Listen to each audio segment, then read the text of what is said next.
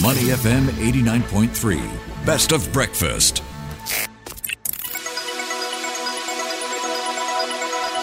The U.S. Market Update with Money FM 89.3. Good morning.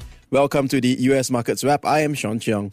Stocks continued to climb overnight on the second day of trading for the week as Wall Street passed through another round of inflation data in search of clues on when the Fed might ease monetary policy.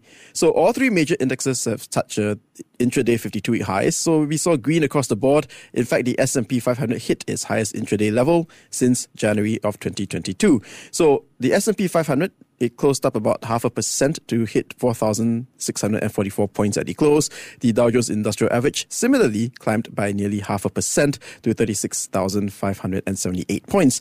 And the Nasdaq Composite popped to the upside by about 0.7%. And this gains saw the Nasdaq Composite finish at 14,533 points. The VIX is meanwhile is just above $12. And also worth noting is November's Consumer Price Index, which uh, we saw a rise on that for 3.1% year on year and a 0.1% month on month on this one. So traders will now be turning their attention to the Fed's policy announcement. But ahead of that, uh, we'll be joined by Brenda Vingiello, the Chief Investment Officer at Sand Hill Global Advisors.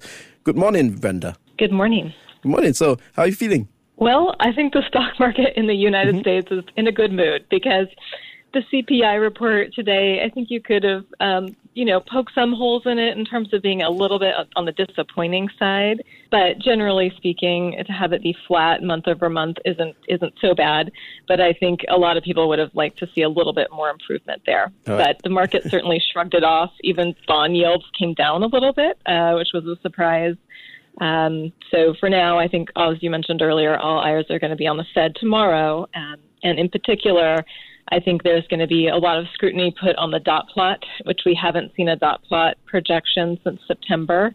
Uh, so we'll see how closely that aligns with where the market is, is pricing now in terms of um, rate cuts next year. Right. So first up, what do you make of this reversal in the market sentiments? Is this the Santa Claus rally that investors have been hoping for? Well, I think a lot of it, and really all of it, you could argue, has been driven by the significant decline in long-term interest rates, where the 10-year Treasury reached 5% at, at its highest more recently, and then fell all the way back down uh, to less than 4.2%.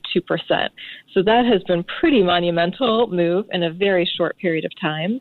But I think a lot of this um, also stems from a huge train, uh, change in narrative where in the third quarter, we were looking at an incredibly strong GDP quarter where GDP ended up growing more than 5%. That caused a lot of consternation about just how high interest rates would go. Uh, but then uh, after that, we had a, a good Fed meeting uh, where Chair Powell effectively said they're happy with keeping rates where they're at to understand the impact of what they've already done. And that was followed by October's CPI report, which came in better than expected. So that completely changed the narrative to one of a soft landing scenario being more likely. Uh, early projections for GDP for this current fourth quarter are well below the 5%, looking at around 1.5%. So seeing, um, you know, not seeing an economy that's overheating by any means, uh, but still seeing one that's relatively healthy. So you mentioned the CPI report. This, of course, coming at a time when investors are trying to end a strong year on a high note.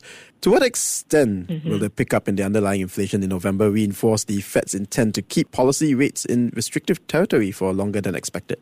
Sure. Well, I think the one significant impact or the significant category is the shelter category. And that's where we saw over 70% of the increase we saw last month came from the shelter category in the core number. Uh, but that was not true in October, where we saw a little bit more improvement. And we know that in the real world, uh, shelter prices are not going up more than 6%, which is what is being reflected in the CPI report. So I think investors can look at that and say this isn't really a real number. Uh, but unfortunately, in November, even if we excluded that shelter category and looked at what some people call the super core, mm-hmm. which eliminates food, energy, and shelter, there was still an increase versus last month. So we saw some categories like medical care, used cars, and trucks that increased more than I think people would have liked to have seen. Uh, but at the end of the day, I do think the general movement in inflation will be lower, and I expect that more of it should come from that shelter category. It's just been an, an incredibly frustrating environment that we haven't seen more improvement in shelter when we know that rent is not rising 6% in the U.S. anymore. Lots of other ancillary measures of rent show it increasing over to only 2 to 3%. Um, so I think it's just a matter of time before that category really starts to have more of an impact um, in, with showing improvement in inflation. Well, according to a uh, Fed survey from on by CNBC, rate cuts uh, uh, there's an increased chance of a soft landing and lower inflation on this one. The outlook for next year is, of course, looking up. So, on the issue of rate cuts next year, what will the Fed's roadmap look like, assuming that Fed Chair Jerome Powell still has the memories of 1970s in his mind? Yeah, I think that's a very important question that we'll learn the answer to tomorrow when we get the dot plot survey coming out. But the last dot plot showed about a half a percent of rate cuts happening next year. There's a big disconnect between that dot plot and then what the market's implied uh, probability of rate hikes looks like. So at the end of the day today, there's a 61% probability of more than 100 basis points of rate cuts next year. So those two things are quite different, and I would be shocked if the Fed's projection released tomorrow showed 100 basis points of cuts next year. Because if we look at the data, which yes. they're always arguing they're very data dependent, mm-hmm. job market is still healthy. Inflation is improving a little bit, not, not even as much as we'd like to see. It's moving the right direction though, but it doesn't really argue for a significant rate cut next year. Okay, so Brenda, why are the Fed's uh, interest rates changes taking so long to affect the economy, and uh, how long will those effects linger after inflation's back on track? Yeah, I think that's been one big surprise uh, during this rate cycle, but I think there are a lot of factors at play. One, there was a significant amount of refinancing of housing um, that happened during 2020 and 2021. In the United States, that's the largest, that's the area that most people have the most exposure to, to debt and to interest rates is in their homes.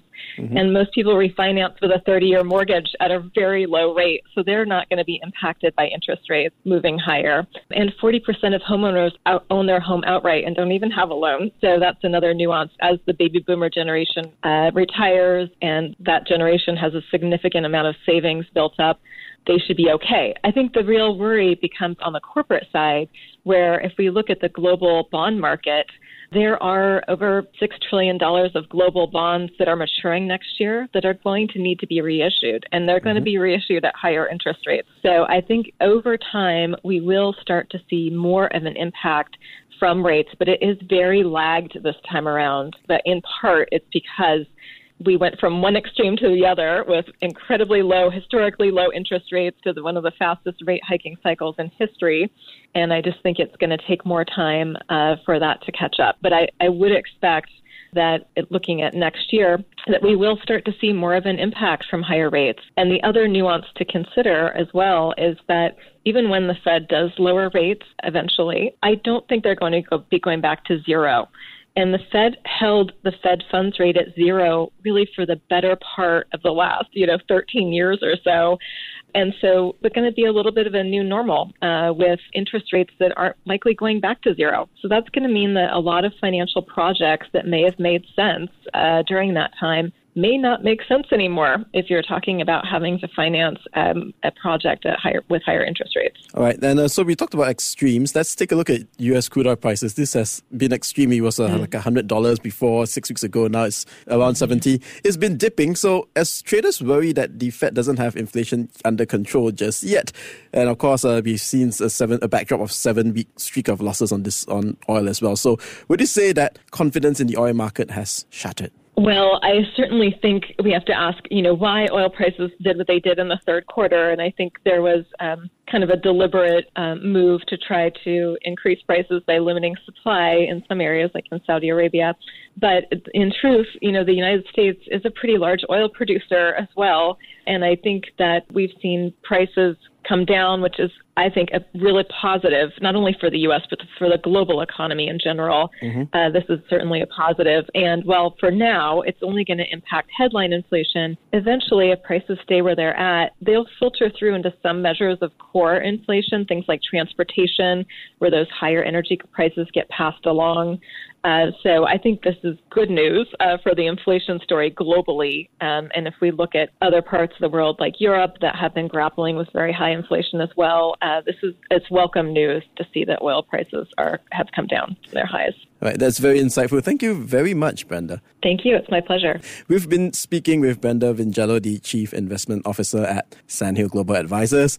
This is your US Markets Wrap on Money FM 89.3. I'm Sean Cheong. Before acting on the information on Money FM, please consider if it's suitable for your own investment objectives, financial situation, and risk tolerance. To listen to more great interviews, download our podcasts at awedio.sg or download the AWEDIO app. That's A W E D I O, AWEDIO at the App Store and Google Play.